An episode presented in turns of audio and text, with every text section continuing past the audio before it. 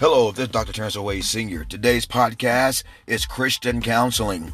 You see, I'm a pastoral counselor, and I love the fact, as being a pastoral counselor, I'm able to listen to the hearts and the minds of the people who are sitting in the pews in a congregation and those who may be going through anxiety, depression, stress, etc. But the thing about uh, uh, counseling for pastors is important that we uh, find a place and find a space to receive counseling on our own. It's necessary, it may be needful, and it's nothing to be ashamed of or embarrassed about.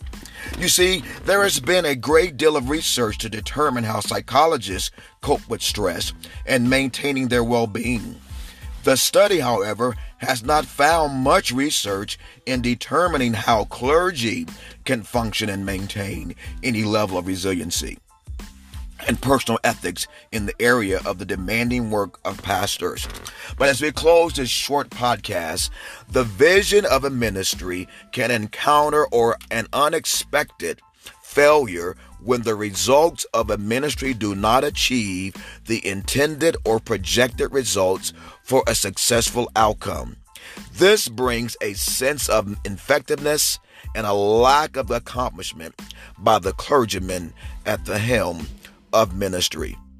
Until the next time, be blessed.